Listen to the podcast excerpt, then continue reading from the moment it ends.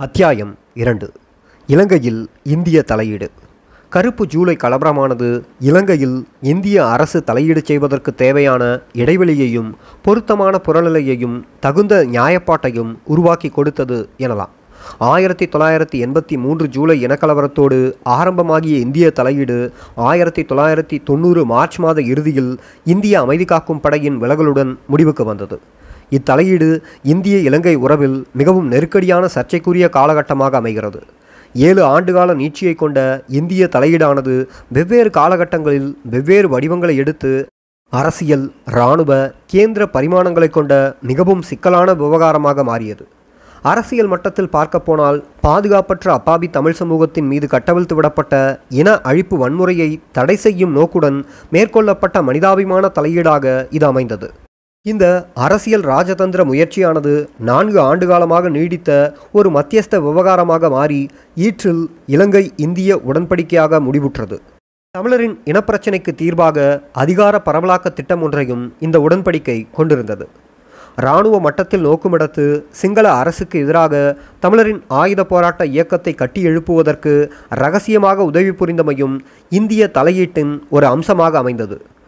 தமிழரின் தேசிய இனப்பிரச்சினைக்கு சமாதான பேச்சுக்கள் வாயிலாக தீர்வு காண வழிவகை செய்யுமாறு ஜெயவர்த்தனா அரசுக்கு அழுத்தம் கொடுக்கும் நோக்குடனேயே தமிழ் போராளி அமைப்புகளுக்கு இந்திய அரசு இராணுவ பயிற்சியையும் ஆயுத தளபாடங்களையும் வழங்கியது. பின்னைய காலகட்டத்தில் விடுதலை புலிகளிடமிருந்து ஆயுதங்களை களையவும் இந்திய இலங்கை ஒப்பந்த விதிகளை நிறைவு செய்யவும் இந்திய அமைதிப்படைகள் அனுப்பப்பட்டதை தொடர்ந்து இந்திய தலையீடு நேரடியான இராணுவ மோதலாக வடிவமெடுத்தது. புவியியல் கேந்திர மட்டத்தில் பார்த்தால் இந்திய தேசிய பாதுகாப்புக்கு அச்சுறுத்தல் ஏற்படுத்தும் வகையில் அந்நிய நாசகார சக்திகள் அவ்வேளை இலங்கையில் ஊடுருவி நின்றதாக இந்திய அரசு அஞ்சியது. இந்தியாவின் புவியியல் கேந்திர உறுதிநிலைக்கு பங்கம் விளைவிக்கக்கூடிய இந்த அந்நிய சக்திகளை இலங்கையிலிருந்து வெளியேற்ற வேண்டும் என்பதும் இந்திய தலையீட்டின் ஒரு முக்கிய நோக்கமாக இருந்தது. இந்திய இலங்கை உடன்பாட்டுடன் இணைந்ததான கடித பரிமாற்றத்தில் இலங்கை அரசை கட்டுப்படுத்தும் விதிகளை உள்ளடக்கியதன் மூலமாக இந்தியா தனது பாதுகாப்பை உறுதிப்படுத்தியது. பல்வேறு பரிணாமங்களை கொண்டதாக பெரிய எடுப்பில் மேற்கொள்ளப்பட்ட இத்தலையீடானது இறுதியில் இந்திய வெளிவிவகார கொள்கைக்கும் ராஜதந்திர முயற்சிக்கும் ஏற்பட்ட பெரியதொரு தோல்வியாகவே முடிந்தது. இந்திய இலங்கை உடன்பாடும் சரி இந்திய அமைதிப்படைகளின் செயற்பாடும் சரி தமிழரின் இனப்பிரச்சனையை தீர்த்து வைக்கவில்லை. வெவ்வேறு காரணங்களின் நிமித்தம் இந்திய இலங்கை உடன்பாட்டையும் தமிழர் தாயகத்தில் இந்திய படைகளின் இருத்தலையும் தமிழர்களும் சிங்களவர்களும் விரும்பவில்லை. இந்திய இராணுவம் விடுதலை புலிகளின் ஆயுதங்களை களைவதற்கு எடுத்த முயற்சி ஒரு கெரிலா போராக வெடித்தது. இந்திய படைகள் செய்த அட்டூழியங்கள் காரணமாக பெருந்தொகையான அப்பாவி பொதுமக்கள் கொல்லப்பட்டனர். தமிழரின் சொத்துக்கள் பெருமளவு அளிக்கப்பட்டன. இந்திய அமைதிப்படைகள் ஆக்கிரமிப்பு இராணுவமாக மாறி கொடிய போர்க்குற்றங்களை தமிழர் மீது இழைத்தது. இந்தியாவை தமது இரட்சகராகவும் பாதுகாவலராகவும் பூசித்து வந்த தமிழீழ மக்களுக்கு இந்திய இராணுவம் இழைத்த கொடுமைகள் ஆழ்ந்த அதிர்ச்சியையும் ஆத்திரத்தையும் கொடுத்தது. இந்திய இலங்கை உடன்பாடு செய்யப்பட்டதையும் தமிழர் தாயகத்தில் இந்திய படைகள் தரித்து நின்றதையும் எதிர்த்து தென்னிலங்கையில் ஒரு கொந்தளிப்பான நிலைமை உருவானது. இலங்கை மண்ணில் இந்திய படைகள் ஆக்கிரமித்து நின்றதை எதிர்த்து தீவிரவாத கம்யூனிஸ்ட் இயக்கமான ஜனதா விமுக்தி பிரமுனா ஜேவிபி சிங்கள அரசுக்கு எதிராக ஆயுத கிளர்ச்சியில் குதித்தது.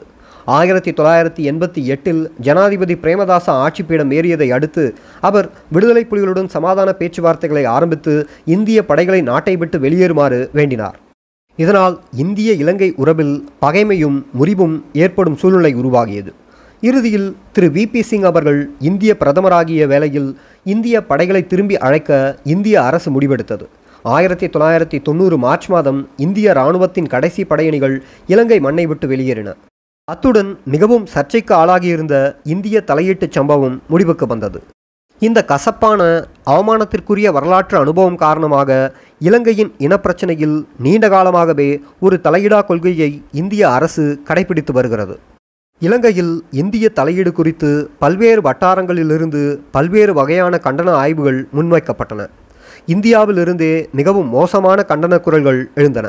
அயல்நாட்டினது உள்நாட்டு விவகாரத்தில் அவசியமின்றி தலையிட்டு உலக அரங்கில் இந்தியாவுக்கு அவப்பெயரை பெற்றுக் கொடுத்ததாகவும் இதனால் பாரத நாட்டின் அணிசேரா கொள்கைக்கு பாரதூரமான பங்கம் ஏற்பட்டதாகவும் பல இந்திய அரசியல் ஆய்வாளர்களும் கல்விமான்களும் ஊடகவியலாளர்களும் கண்டன விமர்சனங்களை முன்வைத்தனர்.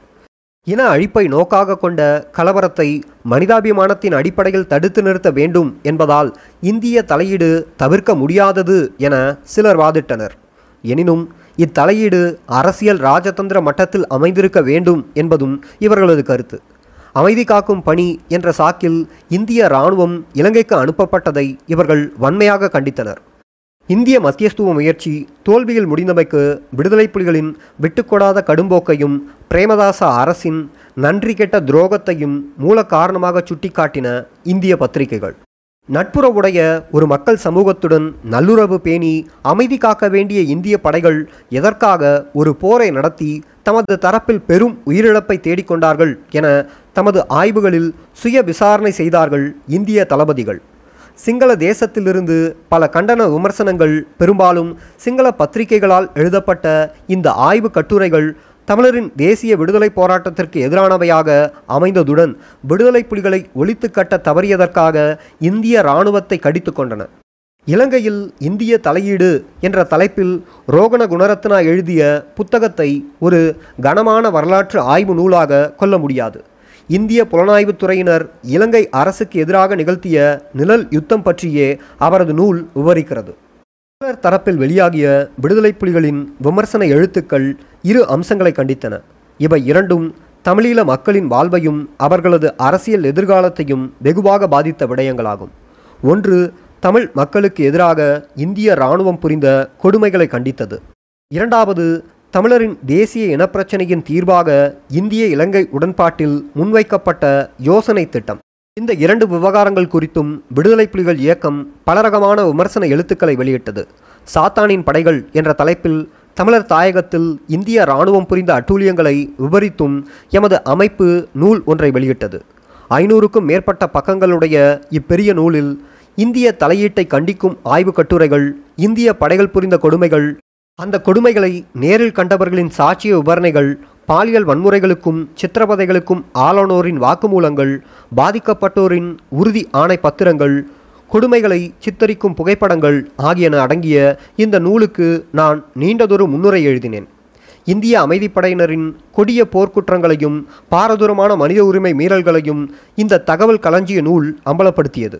இந்திய இலங்கை உடன்பாட்டில் முன்வைக்கப்பட்ட தீர்வு திட்டத்தையும் திறனாய்வு செய்து அத்திட்டத்தில் உள்ள குறைபாடுகளையும் சுட்டிக்காட்டி விடுதலை புலிகள் அமைப்பு கட்டுரைகளையும் பிரசுரங்களையும் வெளியிட்டது. இந்திய அமைதிப்படைகளின் அட்டூழியங்களை தகுந்த சான்றுகளுடன் எமது இயக்கம் அம்பலப்படுத்திய போதும் இந்திய தரப்பு அதனை நிராகரித்தது. சாத்தானின் படைகள் என்ற நூலை விமர்சித்த ஒரு இந்திய ராஜதந்திரி அதனை இந்திய இராணுவத்திற்கு எதிரான விடுதலை புலிகளின் விஷம பிரச்சாரம் என்று வர்ணித்திருக்கிறார். புதிர்கள் நிறைந்த சிக்கலான வரலாற்றை கொண்ட இந்திய தலையீட்டில் விடுதலை புலிகளின் பங்கு முக்கியமானதாகும்.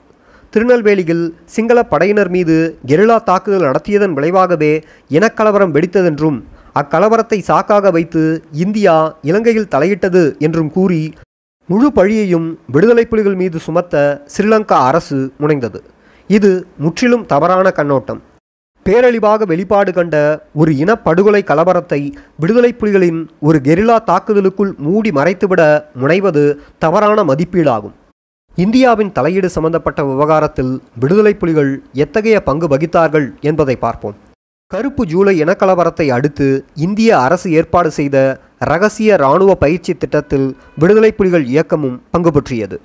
இதைத் தொடர்ந்து இந்தியா அரங்கேற்றிய அரசியல் ராஜதந்திர சதுரங்க ஆட்டத்தில் எமது விடுதலை அமைப்பும் பங்கு கொள்ள நிர்பந்திக்கப்பட்டது. ஈழத்தமிழரின் இனப்பிரச்சினைக்கு தீர்வு காணும் நோக்கில் இந்திய அரசு மேற்கொண்ட மத்தியஸ்த முயற்சிகள் அனைத்திலும் விடுதலை புலிகள் அமைப்பு பங்கு கொண்டது. இந்திய தலையீட்டின் இறுதி கட்டத்தில் இந்தியா எமது விடுதலை அமைப்பு மீது யுத்த பிரகடனம் செய்து ஆயுதங்களை களைய முற்பட்டபோது இந்திய இராணுவத்திற்கும் விடுதலை புலிகளுக்கும் மத்தியில் போர் வெடித்தது. இந்த போர் தீவிரமடைந்து நீட்டித்துச் சென்ற வேளை எமது அமைப்பு ஸ்ரீலங்கா அரசுடன் சமாதான பேச்சுக்களை நடத்திய இந்திய படைகளை தமிழர் தாயகத்திலிருந்து வெளியேற்ற வழி சமைத்தது. இப்படியாக எமது விடுதலை இயக்கம் இந்திய தலையீடு நிகழ்ந்த காலவிரிப்பில் பல்வேறு சிக்கலான பங்குகளை வகித்தது. எனினும் எமது இயக்கம் எத்தனையோ சவால்களுக்கும் ஆபத்துகளுக்கும் முகம் கொடுத்து வெற்றி பாதையில் முன்னேறியது. அரசியல் ராஜதந்திர இராணுவ பரிமாணங்களை கொண்ட இந்திய தலையீடு இறுதியில் படுதோல்வியை தழுவிக்கொண்டாலும் இதில் விடுதலை புலிகள் இயக்கம் மையமான பங்கு வகித்திருப்பதாலும் இத்தலையீடு பற்றிய இந்திய தரப்பு ஆய்வுகள் எமது அமைப்பு மீது கண்டன விமர்சனங்களை முன்வைத்ததில் ஆச்சரியப்படுவதற்கு ஒன்றுமில்லை. கண்டன ஆய்வுகளில் பெரும்பாலானவை நேர்மையற்றவை.